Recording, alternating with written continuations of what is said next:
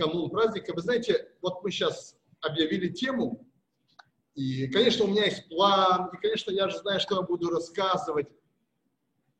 Но вот я вспоминаю, знаете, один момент, настрой такой. Моя дочка, ну, когда маленькая, сейчас она большая, сейчас уже 36 лет, была маленькая, она мне говорит, Аба, она училась в школе, естественно, в религиозной школе, говорит, Аба, они бэмет маргиша ямим нураим. Они, я действительно ощущаю ужасные дни. Это было как раз вот перед, перед Рошашина. Я говорю, доченька, Ханочка, что ж такое? Она говорит, знаешь, ощущение, как будто бы я стою перед Богом. И вот такой момент, и вот мне так запомнилось, у меня аж мурашки по телу прошли, знаете, когда ребенок, ну, в каком она была классе, ну, не знаю, может, четвертый класс, пятый класс, я думаю, ребенок достигает вот такого осознания и понимания. Она еще ничего не успела натворить, она еще не... и каяться не в чем собственно говоря. А вот это ощущение, я вообще вижу вот эту систему наших праздников как такой мощный такой купол здания. Вот начинается месяц Илу, мы как бы берем разгон, мы как будто бы готовимся, подходим к этому. Не с бухты врата, вот Роша Шана, вот мы, вот мы на суде, вот мы стоим, и вот мы уже каемся. Это невозможно. Разбудить человека вдруг утром, сказать, кайся, он не будет знать, что ему делать. Молись и кайся. Да, молись и кайся. Мы подходим к этому моменту постепенно, постепенно. Вы знаете, это мои девочки, видите? Это мои замечательные слушательницы. Талмуд читают, Тору, такие вопросы мне задают. Рабхаим, да, слушайте, я должен готовиться, чтобы отвечать на эти вопросы. Замечательно, девочки. Вернулся, нашел. Отлично. Да, так пусть не будет, это прекрасно. Да. И вот этот разгон, коды Шилул, месяц Илула, Числихот, человек подходит, и Роша Шана. Вы знаете, вот Роша Шана, наверное, у человека русскоязычного э, ассоциируется Новый год.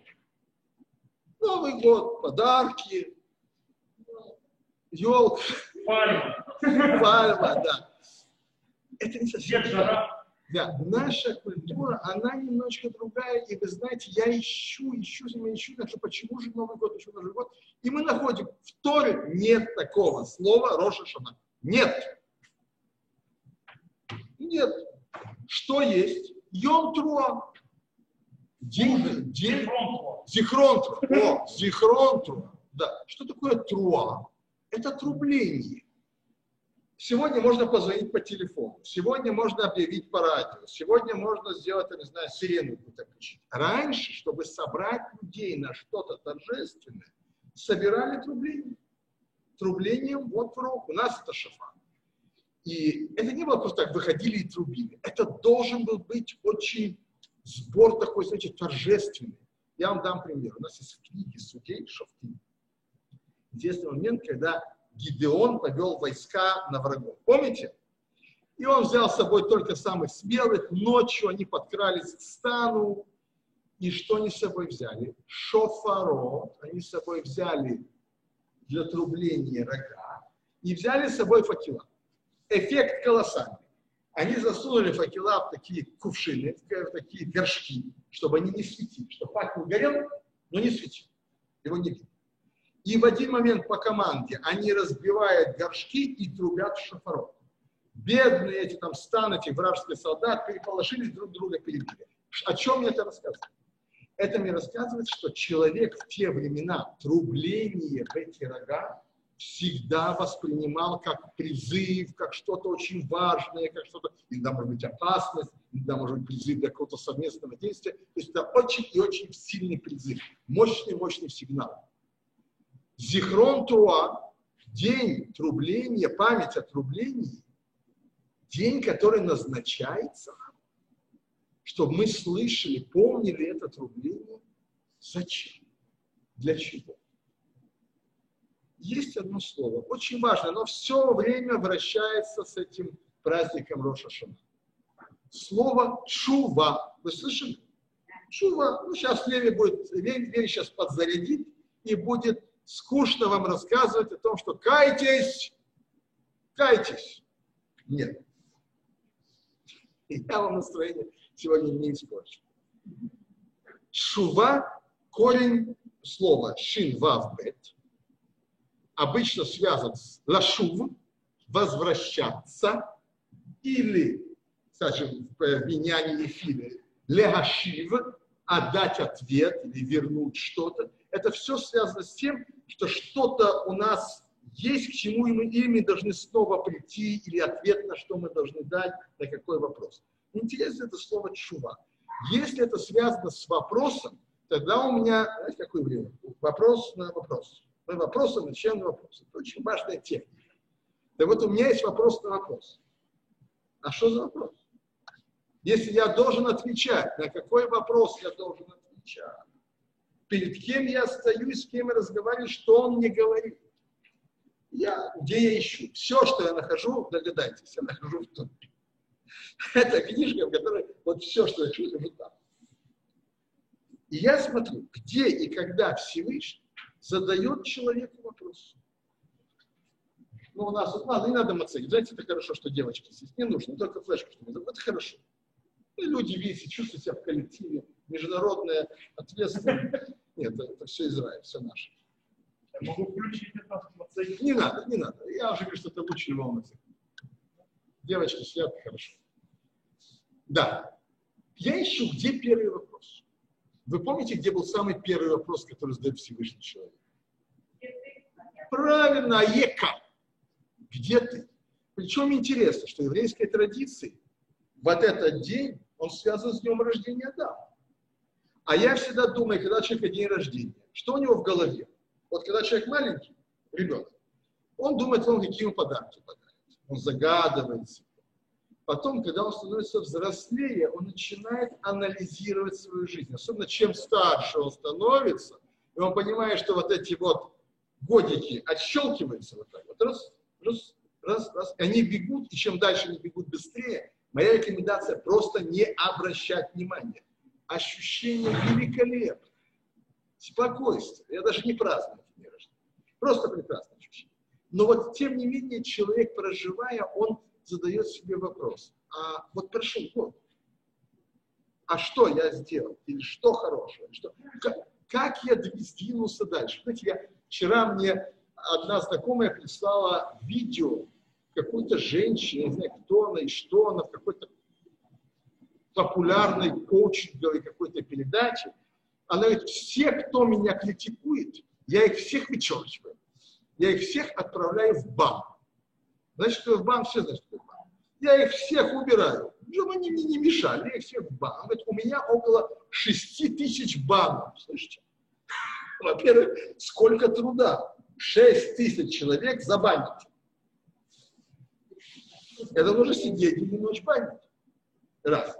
Второе, что же ты за человек такой, что 6 тысяч человек тебе перешло дорогу. И еще немножечко, послушав ее, я все понял. Я бы тоже попал в бан сразу же. Моментально. Значит, человек отрицательный. Человек говорит, что ее критиковать нельзя. Говорит, я в свое настроение вкладываю деньги. Что, наверное, хорошо двигается, мажется, там, ну, хорошо сижу, одежду. А кто-то проходит и мне портит настроение. То есть человек пребывает в страусиновом состоянии. Я самая красивая, я самая умная, самая замечательная. Ты говоришь, что это не то, я тебе... Все. Значит, друзья мои, на успехах и на радости мы не учимся. Я желаю, чтобы у вас были сплошные успехи и сплошные радости, но этого не происходит в жизни. В жизни у нас есть и то, и другое. И как раз-то продвигает нас дальше не успехи. Успех есть результат серии ошибок. Взлетов, падений, снова падений, снова взлетов. Тогда наступает успех. На самом деле успех сам по себе нас уже ничему не учит. Это уже результат. Мы достигли. Теперь начинаем учиться чему-то другому. То же самое, как и радость. Радость мы наслаждаемся. Я за радость. Чтобы вы не думали, что я за что-то другое. Я только за. Но, к сожалению, есть другие моменты. И именно эти другие моменты двигают нас. Они делают они создают. Поэтому без критики, а тем более без самокритики, человек не может развиваться, не может прогрессировать. Очень важную вещь сказал такой, ну, вы знаете, крупная фигура в 20 веке, Зигмунд Фрейд. У него есть очень важное выражение. Говорить себе правду – прекрасное упражнение. Почему это прекрасное упражнение? Себе, себе. Я не говорю всем на свете. Себе. Почему это прекрасное упражнение? Потому что оно нас продвигает. Потому что кто, как не ты сам, знаешь о себе, тебя могут хвалить, как он замечательный, как ты умный. Вот ты это знаешь, ты все делаешь умно, все знаешь, еще учиться надо, еще двигаться надо, есть и поступки, за которые тебе может быть стыдно. Ты, зная это, можешь двигать себя дальше. Если ты пребываешь в шикарном состоянии, я отличная, прекрасная, красивая, умная, замечательная, ты не двигаешься никуда. Но что? вокруг тебя начинают появляться только плохие люди. Потому что если они не согласны с твоим самоопределением, а никто не будет согласен с таким самоопределением, то они попадают в бан сразу же. Итак, мы начинаем думать о себе, мы начинаем вспоминать, и мы начинаем прогрессировать. Вы знаете, у нас еще есть интересный момент в нашей религии, нашей вере. Мы все время виноваты там кнопочка есть. Мы все время виноваты. Я с этим не очень согласен, но хотя я и понимаю, что это очень важный воспитательный инструмент. Очень важный воспитательный рычаг воздействия. Вот если мы почитаем мнение наших мудрецов, почему был разрушен первый храм? Мы виноваты. Я не буду сейчас говорить за что, но мы виноваты. За что был разрушен второй храм? Тоже мы. Что-то... У меня попалась одна один документ, по-моему, с 17 или 18 века из одной общины синагог в Европе. И были какие-то нападения, были какие-то погромы и постановления раввинов, что все эти беды пришли на нас, потому что анахту мы добрым из отвела.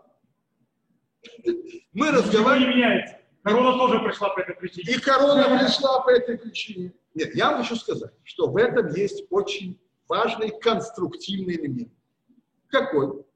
Мы находим проблему, и мы стараемся с ней бороться. Кстати, разговор во время молитвы так и сегодня продолжается. Что вы так и знаете. С того времени, по-моему, немного изменилось. Но это хорошо. Не, не продолжается? Продолжается. А, ну, продолжается. У меня даже был такой эпизод. Мы были с сыном, когда он еще со мной БТ, сейчас уже большой, уже живет в другом месте, в Тель-Авиве. Мы с ним пошли на молитву. А он терпеть не мог, когда разговаривали. Вот терпеть. И мы садимся, и двое благообразных, хороших евреев сидят. И да, да, да, да, да, да, да, причем о бизнесе, о чем-то другом, и о чем-то. И мой сын встает, хотя его такому не учил, ему было тогда сколько, 15-16. И он начинает рассказывать, что не для этого пришел сюда в Беткнессет, чтобы слушать, что он не рассказывает. Они просто обомлели. И они ему ничего не могли сказать. То есть это существует. Но это не значит, что мы не должны это исправить, не должны над, этим работать. Мы должны над этим работать. Да, так вот, эта самокритика, она, это инструмент, который нас продолжает, нас, нас двигает дальше. Как мы учимся писать?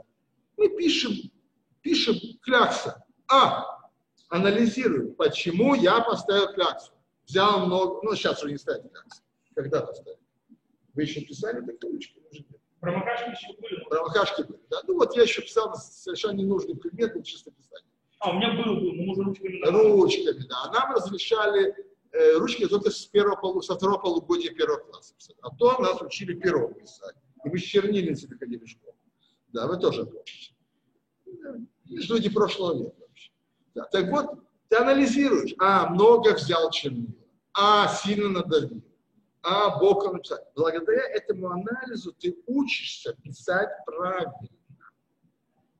Именно ошибаясь и анализируя, что ты делаешь. Поэтому ничего удивительного нет в том, что в наше общечеловеческое день рождения, а Роша жена выясняется, что это наше общечеловеческое день рождения. Если это день рождения Адама, значит, это день, когда мы родились.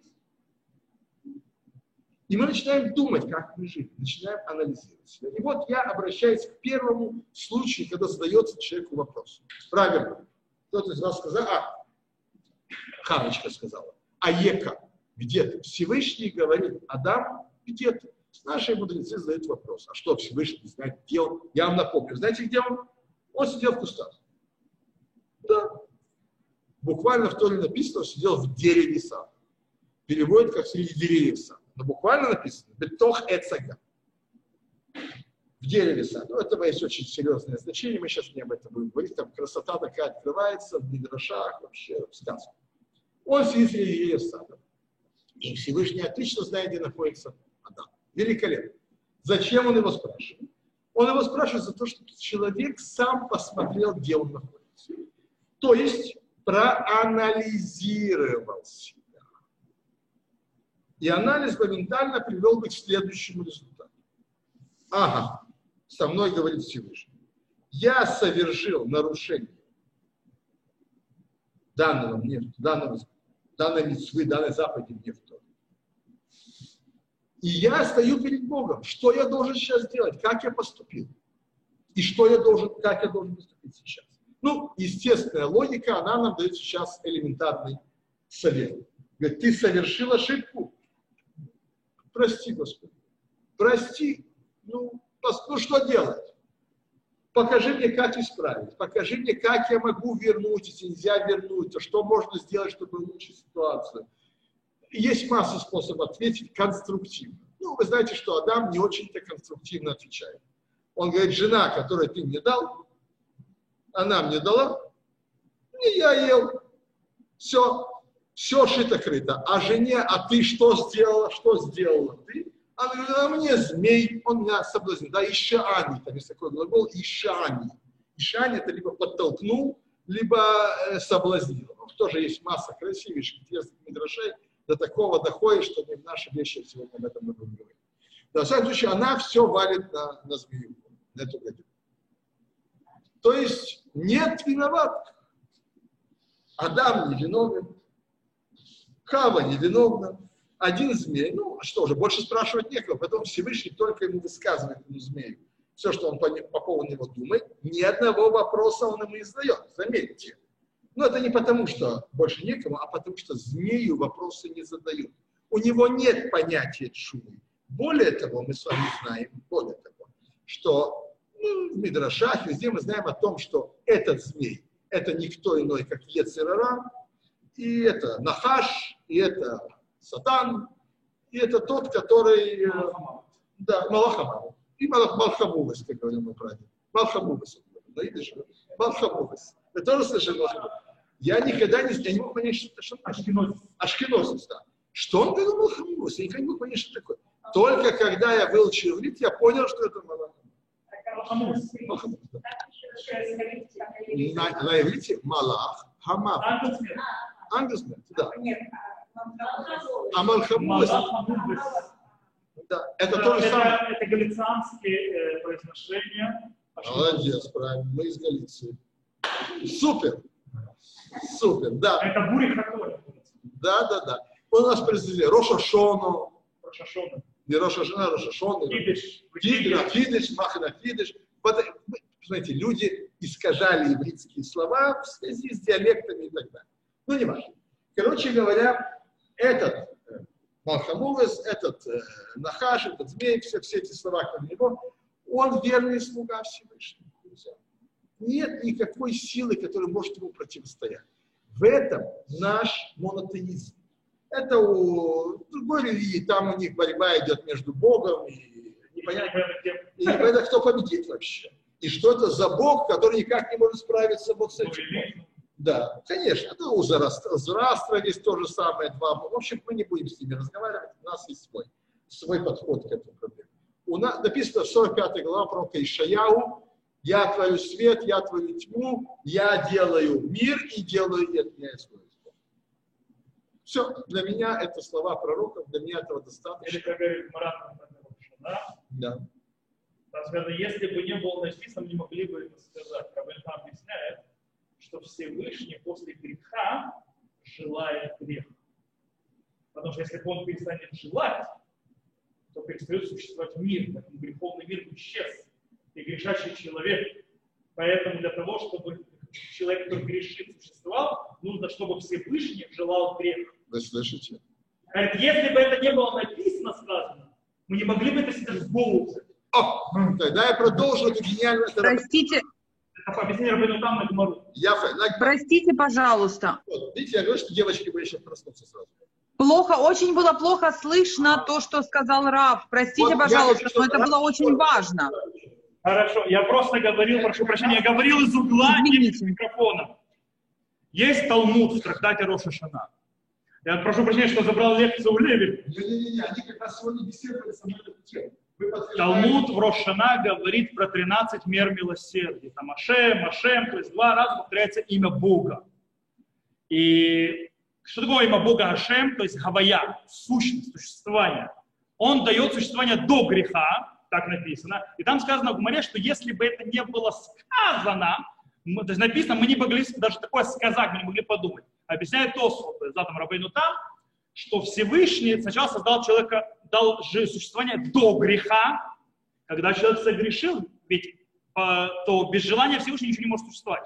Действие против желания Всевышнего приводит к уничтожению всего. А нет существования без Всевышнего. Поэтому Всевышний желает грех. Это имя Бога после греха.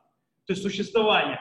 То есть Всевышний желает грех, иначе бы человек просто исчез. Есть причина, почему он желает грех, чтобы человек раскался и так далее, но в принципе содержится система, где Бог допускает по его воле существование зла и греха. Вот, Это как раз мы только что с девочкой Благодарю. обсуждали вопрос. Вот, а, Анечка, подтвердите. Продолжение, продолжение этой темы. Видите, продолжение этой темы. Продолжение этой темы. Великолепно. Все-таки Бог направляет шаги человека, как ни крути. конечно, Все шаги человека. Да. Но послушайте, друзья мои, я хочу добавить к тому, что сказал Рав, добавить сейчас очень важную вещь. Есть такой мидраж Дераби Элиэзер. Это мидраж на книгу Берешит, только на книгу Берешит. И там в этом мидраше сказано, что Всевышний говорит, вот я создал мир, вот как дом, как что. Я оставил один угол незаконченным, незавершенным. Если кто-нибудь придет когда-нибудь и скажет, что он Бог, ну, это намек на некоторых, которые, которые Пришли которые пришли сказать. Да? Если кто-нибудь придет и скажет, что он Бог, пусть он завершит этот угол. То есть, о чем Мидраш? В этом мире есть этот темный угол. Этот темный угол, совершенно верно, как было сказано, необходим для существования мира. Он создает динамику, он создает движение. Можно выслушать сейчас трактовку, которую привел Рав, того, что должно быть шува обязательно, должна быть работа над собой и так далее. Можно привести еще целый ряд аргументов, подтверждающих эту идею. Вы знаете, в моем детстве и в вашем тоже, наверное, была такая игра «Пятнашки» Было. такая вот штучка, и там должно быть 16 квадратиков, но их 15. И одно не хватает. И вы должны установить порядок. Это гениальная совершенно игра. Она гениальна, что выражает всю идею нашего поведения в мире. Вот заполните полностью коробочку. Положите 16 косточек. Игра закончилась. Все. Именно Да, по- Абсолютно. Именно нехватка, недостаток, вот этот темный угол, о котором говорит Мидраш, я так создал мир. И если кто-то скажет, что он Бог, пусть этот мир сделает идеальным. Я хочу видеть. Это, вы знаете, мы сейчас вошли в такие интересные вещи, что я боюсь, что мы не выйдем из этого вообще никогда. Поэтому я возвращаюсь. Итак, где ты? Значит, выясняется, что жена, которую ты мне дал, и меня змей попутал, ну и змею, змею досталось, мы даже не спрашивали, почему, за что. Проблема не решена. Когда не решается проблема, продолжение следует. Каково продолжение? И познал Адам Хаву жену свою. И она зачала. И родила сына, точнее двоих. Одного назвала Каин, потому что Канити, Иш это Шем, а другого назвала Гевери, непонятно почему. Не сказано почему. Понятно, уже потом, когда мы читаем эти рассказы, понимаем, что значит имена Каин, Канити, твердо стоящий на земле, земледелец, человек материи, человек поля и Гевель, пар, дуновение, человек, пасущий скот, ходящий по полям, человек духа, возвышенный человек. Противоположности. Снова небо, земля, снова плюс-минус, снова это появляется. Так устроен мир. И вы знаете, что будет? К сожалению, Каин убивает брата своего. Говоря, первый человек, рожденный в этом мире от матери. Адам и Хава – это другая история. Первый человек, родившийся от матери. И он уже поднимает руку на своего брата и убивает его. Но нас интересует сейчас снова не сама история, а вопрос и ответ. Это второй вопрос, который звучит истории. Когда Всевышний задает вопрос человеку. Он спрашивает, где брат? Спрашивает Каин. Ага. Мы видим две категории вопросов. Первый вопрос, первый вопрос, это человек по его отношению ко Всевышнему. Всевышний дал ему заповедь, не ешь от этого дерева, то съел, и теперь Всевышний спрашивает, как ты ответишь за этот поступок передо мной, перед Богом, потому что больше ни перед кем ты этот поступок не совершил. Других людей вокруг нет. Что же он спрашивает Каина? Он не спрашивает Каина, почему твой отец съел Нет. Он спрашивает, где брат твой. Сюда, сейчас мы попадаем сразу же на вторую категорию заповедей. У нас есть все заповеди, которые делятся на две категории. Знаете, бен между человеком и Амаком, и Всевышним, между человеком и ближним его. Итак, первый вопрос к Адаму, где ты перед Богом стоящий? Это между Богом и человеком, категория заповедей. А вторая между человеком и человеком. И он спрашивает Каина, где брат твой? Но мы видим, что прогресс, он везде прогресс. Даже когда что-то ухудшается, то даже вот эти преступные деяния, они тоже становятся очень такими, знаете, изощренными. Вот когда-то простой вор, ну, вор с какой-то там стамеской, с каким-то гломом проник в дом, выбил дверь, украл, ушел с мешком. Примитив. Сегодня мы в кино человек с фонарем здесь, с наушниками здесь, с рацией здесь, с какими-то рентгеновскими. Высший класс. Он заходит, открывает любой сейф, но суть та же самая. Он вор. Но идет прогресс, движение. Какой здесь прогресс? Если Адам на вопрос, где ты, я не знаю, я тут среди деревьев, ему нужно было ожидать наводящий вопрос – а не от дерева, от которого я сказал тебе не есть, ел, ты ему нужно еще вложить, вложить ему в уста ответ. Он был растерянный, он чувствовал свою вину. То Кай никакой вины не чувствует. Он пошел дальше отца. Он превзошел его. Сказал бы просто даже не знаю. Нет. Он еще, что ты не спрашиваешь? Я, лоя дати, я не знал что я сторож брату своему. Я что, нанялся, то что у меня до, это зарплату получаю. Что ты не спрашиваешь? Цинизм невероятный. То есть у этого человека... Извините, пожалуйста, да. есть возможность задавать вопросы или мы не имеем, ну, нет возможности? Вот Простите. Можем дать Давайте, девочки, дайте вопрос. Можно? Извините, простите, пожалуйста. Простите. Если неуместно, то просто вот скажите, сидим Говорите, дома и. Говорите уже. Э, Леви, а вот тот момент, что все-таки, да, ну, сто процентов вот все, все правильно, но Бог давал шанс Каину не совершить этот грех. Да. Другим наводя, нам, наводящим вопросом, вернее, первым, который последовал до того, где брат твой. Нет, а чего досадно тебе? Нет. А, вопрос, почему поникло лицо твое? И почему, и по, почему поникло лицо твое? Ведь Окей. если станешь лучше, прощен будешь. Да, вы правы. А если не да, станешь... Вы правы, вы правы. Там был вопрос, но не было ответа. Каин ни слова не отвечает. Поэтому я не привожу этот пример. Да, действительно, когда Каин начал задумываться о убийстве брата, там сказано, почему, почему тебе стало поплакать. Лама харара, там написано, да, на иврите. Лама абдафну падеха. И почему упало, лицо твое, то есть поникло лицо твое.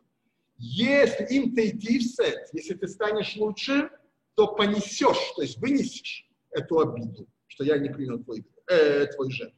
Если не станешь им лот идти, это хата, хата то в ворота лежит грех. Правильно, это был вопрос. Но ответа, повторяю, не было. Поэтому совершенно правы. Он был, но нас интересует что? Что нас интересует? Чува. Ответ. А вот здесь был ответ. Лоя дати ашомер ахену. Я не знал, что я сторож брата.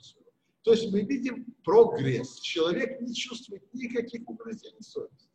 У него нет никакой муки. Вы знаете, наши мудрецы настолько люди, настолько добрые, хорошие были люди, что они даже Каину э, дали возможность как будто бы, что он раскается.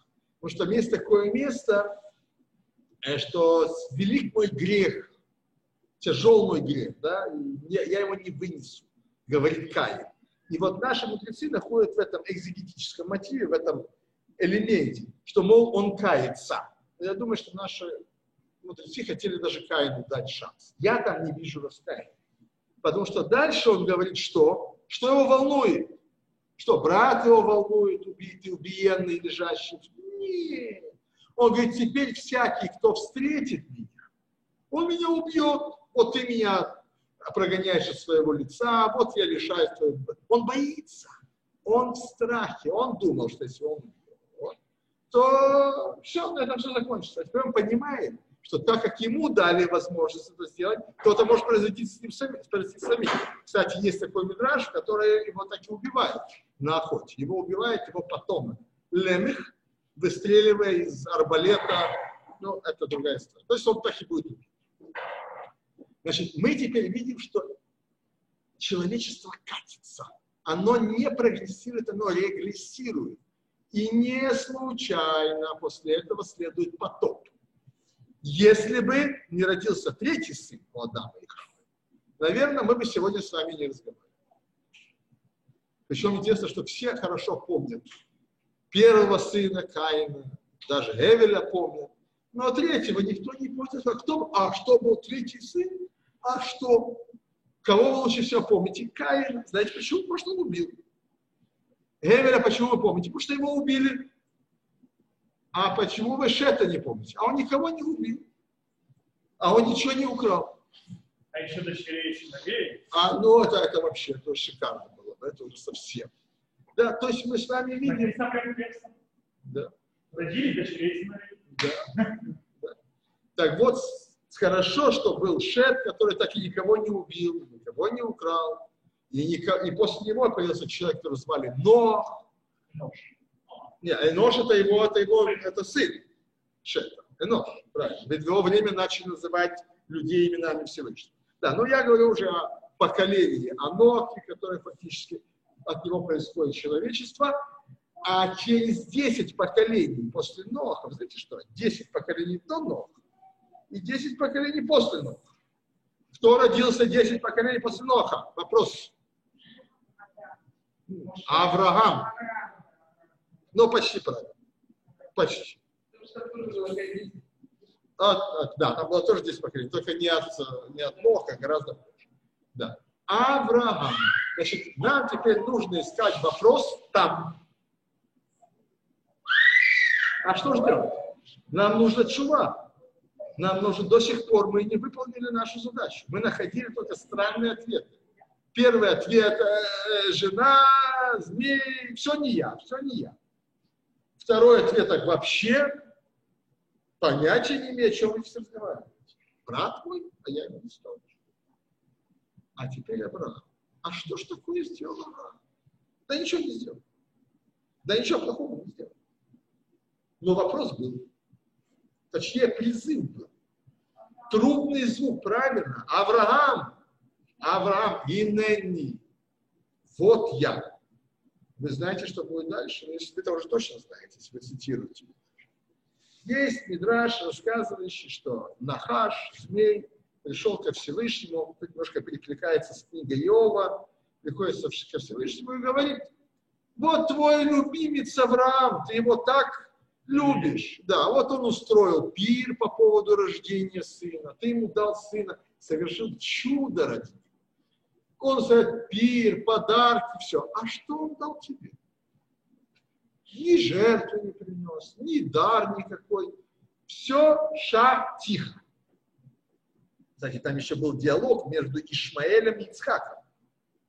Когда Ишмаэль говорит Ицхаку, я больше люблю Бога. Вот не было сделано обрезание в 13 лет. Я в сознательном возрасте, а ты, говорит, маленький, ты даже так не знал, что тебе сделали. Даже не ощущал ничего. Я вот пошел на такую жертву, когда Ицхак говорит, а я, если надо, за Бога жизнь отдам.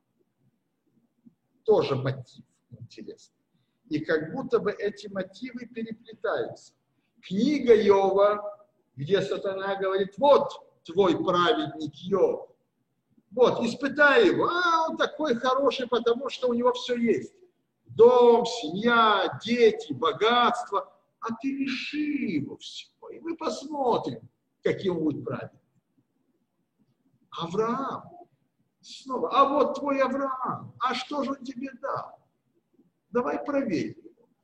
Действительно ли он готов ради тебя на все? И там сказано Ахарея Дворим После этих событий. Каких событий? Конечно, в Торе этого не написано, каких событий. Но мудрецы вообще говорят о том, что если написано Ахаре Дворима Элли, Дворима Элли всегда говорится о чем-то, сигнале чего-то тревожного. То есть после того, как Нахаш, Сатан пришел к Всевышнему и сказал, вот твой Авраам, после этого Всевышний обращается к Аврааму. Авраам, Авраам. Вы знаете, я уверен, что в этом обращении Авраам понял, что его ждет самое страшное испытание. Откуда он понял? Ну, все скажу. Все обращения в Торе ко Всевышнему всегда заканчиваются испытанием Авраама. Вот его испытание начинается с того, что Всевышний к обращался и говорил, там, иди в свою землю, там, еще что. А сейчас, после реализации всех обещаний, Авраам получает этого сына. Все. Испытания должны были закончиться. На этом конец. И сейчас Авраам, а каждый раз, каждое испытание было все труднее и труднее. И теперь после всего Авраам мог, просто логически подумать и спросить себя, что еще? Какое еще испытание может быть сильнее, страшнее, чем те, которые я прошел? Что для меня сейчас дороже всего на свете? Что? Кто, точнее? Мой маленький сын.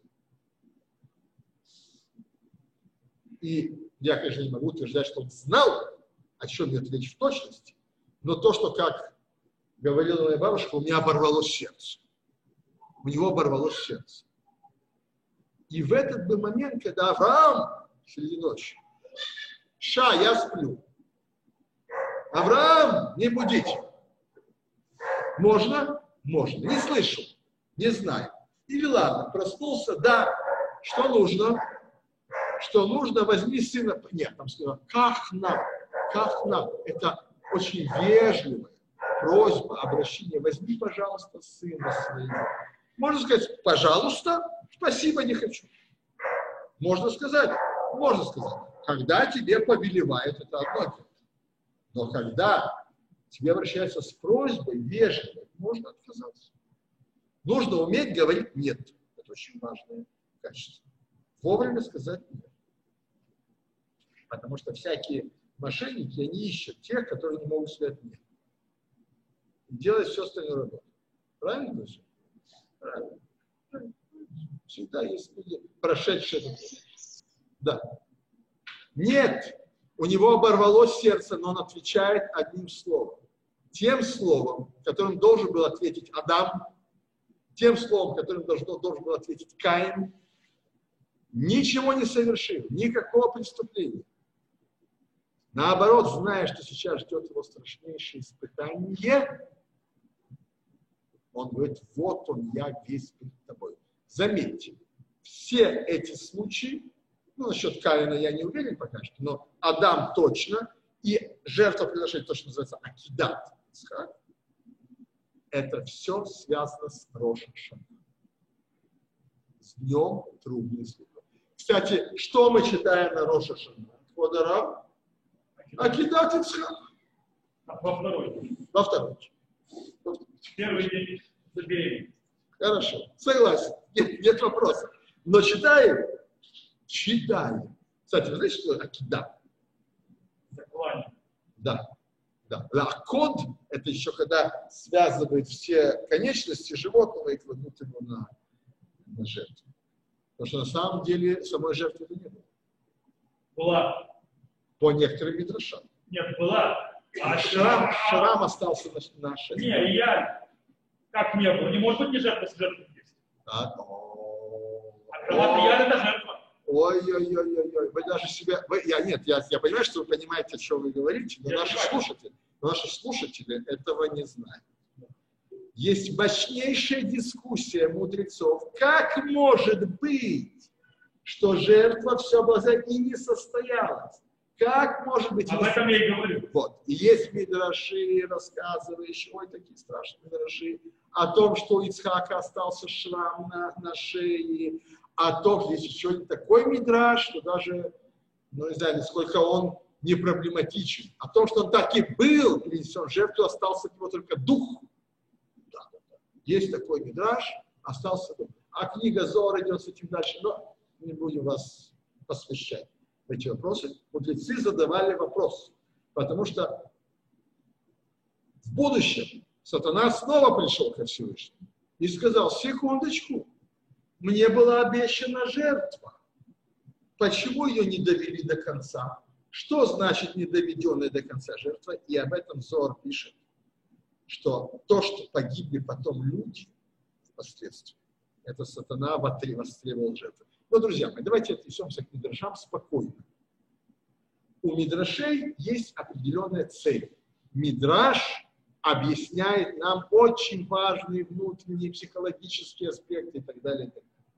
И не обязательно, что он исторически соответствует. Наши мудрецы создавали ситуацию и находили в ней ответ. Это очень глубокая, очень важная техника мидраша. Кто-то сказал, я не помню, кто-то сказал из известных фразу. Кто, кто верит, что все, что сказано в Мидраше, было в действительности, тот глупец. Кто не верит в Мидраши, тот еретик. Равминахим Мендел Исков. Пожалуйста. Я не помню. Это имя я знал, но я не помню, что именно он сказал. Амамин Медеврей Хазар, Рейбу, Ксиль. Э, Ксиль, наверное, конечно, да. Мишино Маамин а Пожалуйста. Кофер, верите. Раби Исковска, совершенно верно. Э, я не помню. А еще говорил ты не про Хасар, он говорил про рассказы про праведников. А, рассказал. Ну, тоже близко. И про цадиков. Когда, очень близко, как притчи далее. Да, знаете, я очень горжусь вот нашим наследием духовным. Во-первых, потому что и Хазаль, и Хасиды, и все эти рассказы, они очень и очень глубоко психологичны и очень-очень откровенны. Наши мудрецы Хазаль, вот смотрите, даже такая фраза, даже сейчас у меня как-то так не, очень легко сказать это. Сказано у Раби Акива, есть такая, ну, приписывается такая фраза. Полюбил другую женщину, можно дать развод. Но помни, жену юности предал ты. Посмотрите, какая глубина. Осознание того, что если человек полюбил, мужчина полюбил другую женщину, здесь жизни уже нет. Он там, его душа там, все это. Это плохо. Нужно разводиться. Но ты должен понять, что это не твоя заслуга, это не поощрение, это не то, что ты сделал великий шаг. Жену в юности предал. Есть факт, он существует, как энапотропус район. Как есть еще фраза. То есть они были очень и очень честные люди. Вот это очень важный момент. Иногда хочется выдать, знаете, желаемое за действительное. Иногда хочется приукрасить, идеализировать образы. Но это неправда, вот и все. Это неправда. Или садик вералю рашавы товли. Вы смотрите, сколько у меня осталось? Ну да, ну, Ну скажите мне, скажите. я- есть еще, да, чтобы я знал. Да. То есть мы видим подряд вот эти ответы, эти вопросы и эти ответы. Мы во всех этих ситуациях видим, что Всевышний, если бы он бы хотел, а, ты совершил преступление, умри, прах, все. Зачем был спрашивать? Задал вопрос. Зачем нужно было спрашивать, дама, где ты? Да, испепелись и все. Каин, ты убил своего брата. Памяти о тебе не должно. Ты должен быть стерт с лица земли. В данном случае об Аврааме я не говорю, потому что мы здесь как раз-то видим не пример плохого ответа, а пример ответа для подражания. Что бы ни произошло, что бы мы ни сотворили, даже если мы считаем, что мы ничего не сотворили, но мы слышим этот вечный вопрос, где ты? Или даже просто обращение, или где брат твой, кстати. Очень важный вопрос, где брат твой? Мы не имеем в виду именно брата родного, мы имеем в виду ближнего. А, можно было пройти мимо, что-то ему сказать, а он потом стоит, у него все переворачивается от этого, то, что ты ему сказал. Задеть его, напомнить ему что-нибудь, подколоть его чем-то, посмеяться над ним перед другими людьми. Да, я же пошутил. Ну что, ну что, ну все посмеялись, все понимают шутки. Он пошел, этот шутник, а человек с этим остался. Поэтому вопрос, где брат? Вспомни, где ты его ставил какой ситуации, в каком положении ты его оставил. Это все вопросы, на которые мы должны дать шува, должны дать ответ. Это вопросы наши, грехи по отношению к Богу и по отношению к человеку. Кстати, интересно. У пророка Ишаяу в первой главе Всевышний говорит, если вы обижаете сироту и вдову, мне не нужны ваши жертвоприношения. Не топчите дворы мои, не надо, не надо мне этих э, культов сводить. То есть мы видим, что по отношению к ближнему Всевышнему гораздо более противно, нежели... Вот Адам. Ну, Адам, ну хорошо. Выходи. Выходи строиться из, из Ган Эдена. Пошел. Иди туда. Ну, там тоже неплохо, между почему? Нам здесь ничего. Ну, уже. Да. да. То есть не то, чтобы так, не знаю, страшнейшее наказание, ужас, кошмар. Нет. А вот с Каином гораздо хуже дело. Заметьте, что в самом тексте Торы не написано, что Каин умер. Ни в одном месте. Это Мидраж что он Каин – человек земли, стоящий на земле. Каин, земледелец. Куда он был отправлен? В землю Нод. Что за нод? Нодедец, скиталец, когда нога не находит покоя. Этот человек всю свою жизнь, земледелец, который должен быть привязан к земле. Земледелец – это человек, для которого его земля – это вся его жизнь. Забери у него землю, он погиб. У этого человека он думал, что земля ему даст силу ему земля теперь не дает. Он скиталец. Он вся его жизнь в этих духовных муках он не может остановиться. Поэтому я не знаю, что, что лучше здесь, что хуже. Точнее, знаю. По-моему, же лучше, что тебя из рая выгнали, чем чтобы ты здесь всю жизнь мучился. Поэтому судьба Каина меня совершенно не радует. Абсолютно. Очень тяжелая судьба. А вот с Авраамом тоже интересная история. Вы знаете, что после Акидат Ицхак больше нет ни одного диалога Авраама со Всевышним. Да. Во-первых, у меня есть подтверждение. Во-вторых, можете проверить. Нет больше диалога. Что это? Почему Всевышний больше не разговаривает с Авраамом?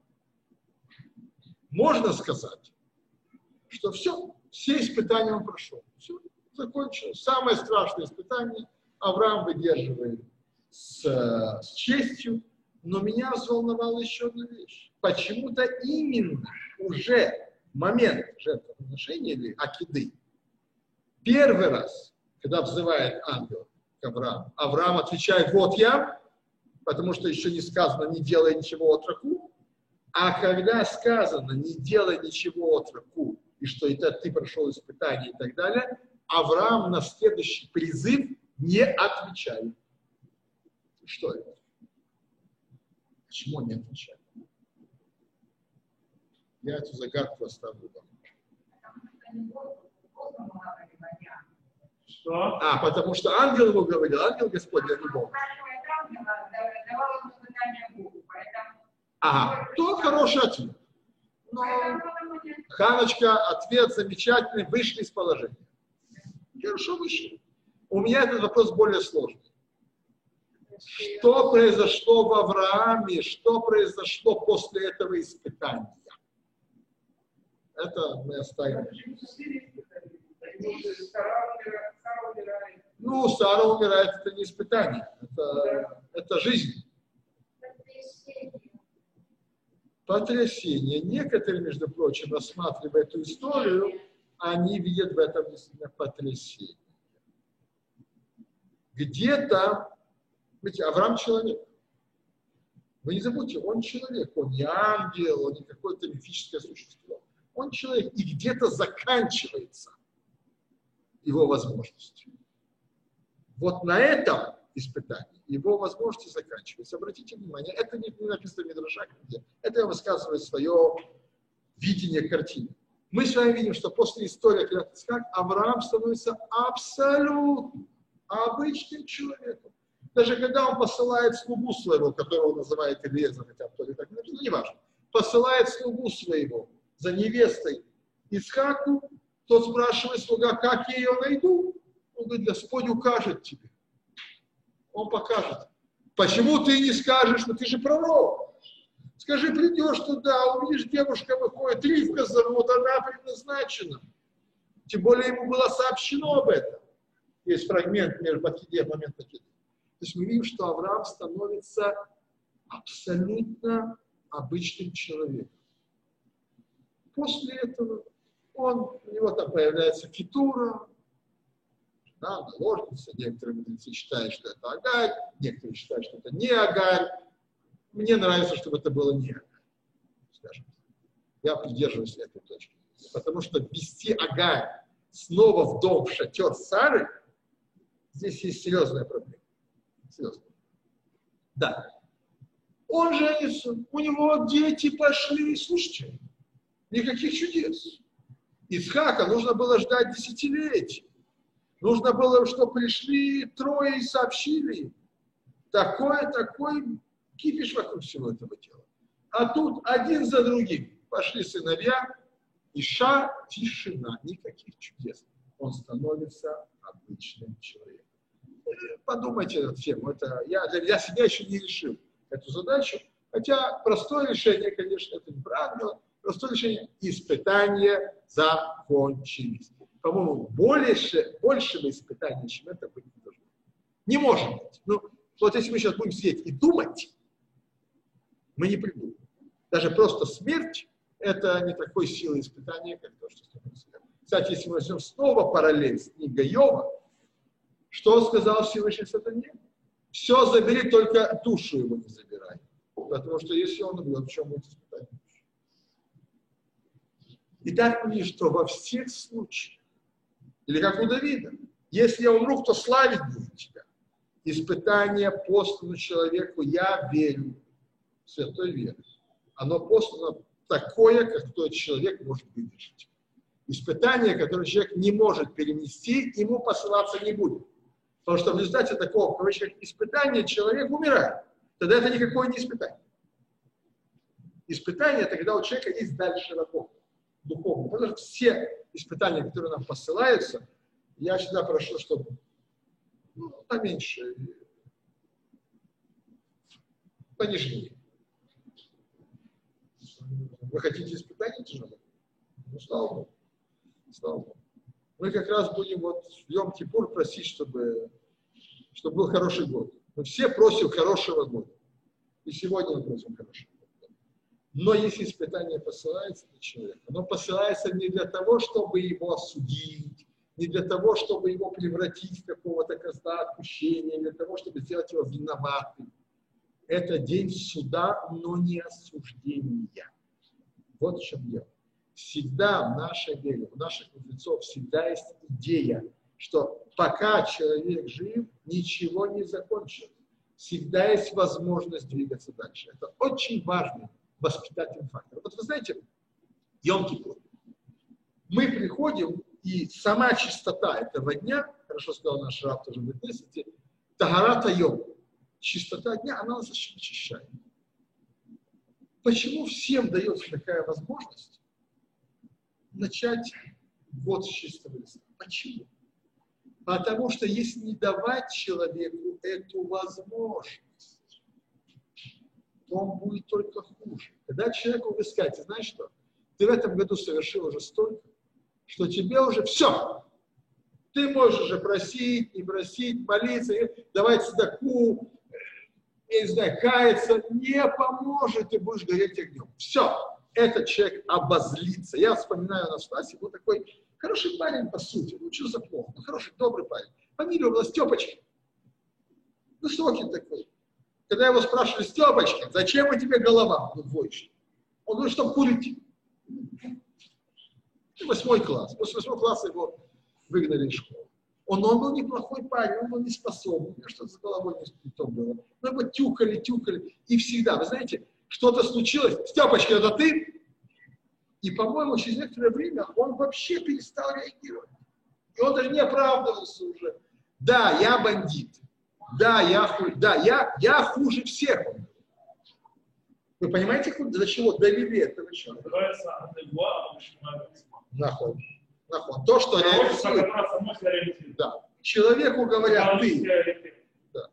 ты, ты, ты, ты, и он сам в это верит, я плохой. Честно говоря, я после восьмого класса, когда его отправили куда-то, куда его могли отправить? Профессиональное техническое училище, в лучшем случае, где тяжелые подростки, где все, все, все, все, все такое. Или вообще в никуда. Пить где-то на завод, пить с, с работягами там. Хотя парень хороший, неплохой. Надо дать человеку шанс. Надо хвалить. Я читал интересную книгу а, в отношениях семьи на еврейской традиции. Нужно хвалить друг друга за каждую мелочь. Нужно дать шанс.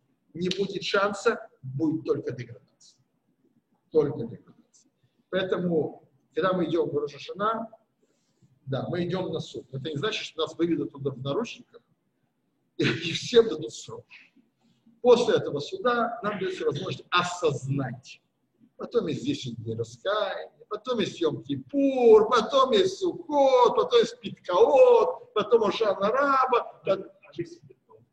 Питкаот это это последняя возможность. Последняя возможность. То есть все время приговор от, от, оттягивается, он все время дается человеку возможности еще раз, еще раз. То есть наша мораль, наш подход говорит, возможность есть всегда. Но лучше ее реализовать пораньше. Все, я закончил. Что я могу еще сказать? Шанатова. Спасибо. Шанатова.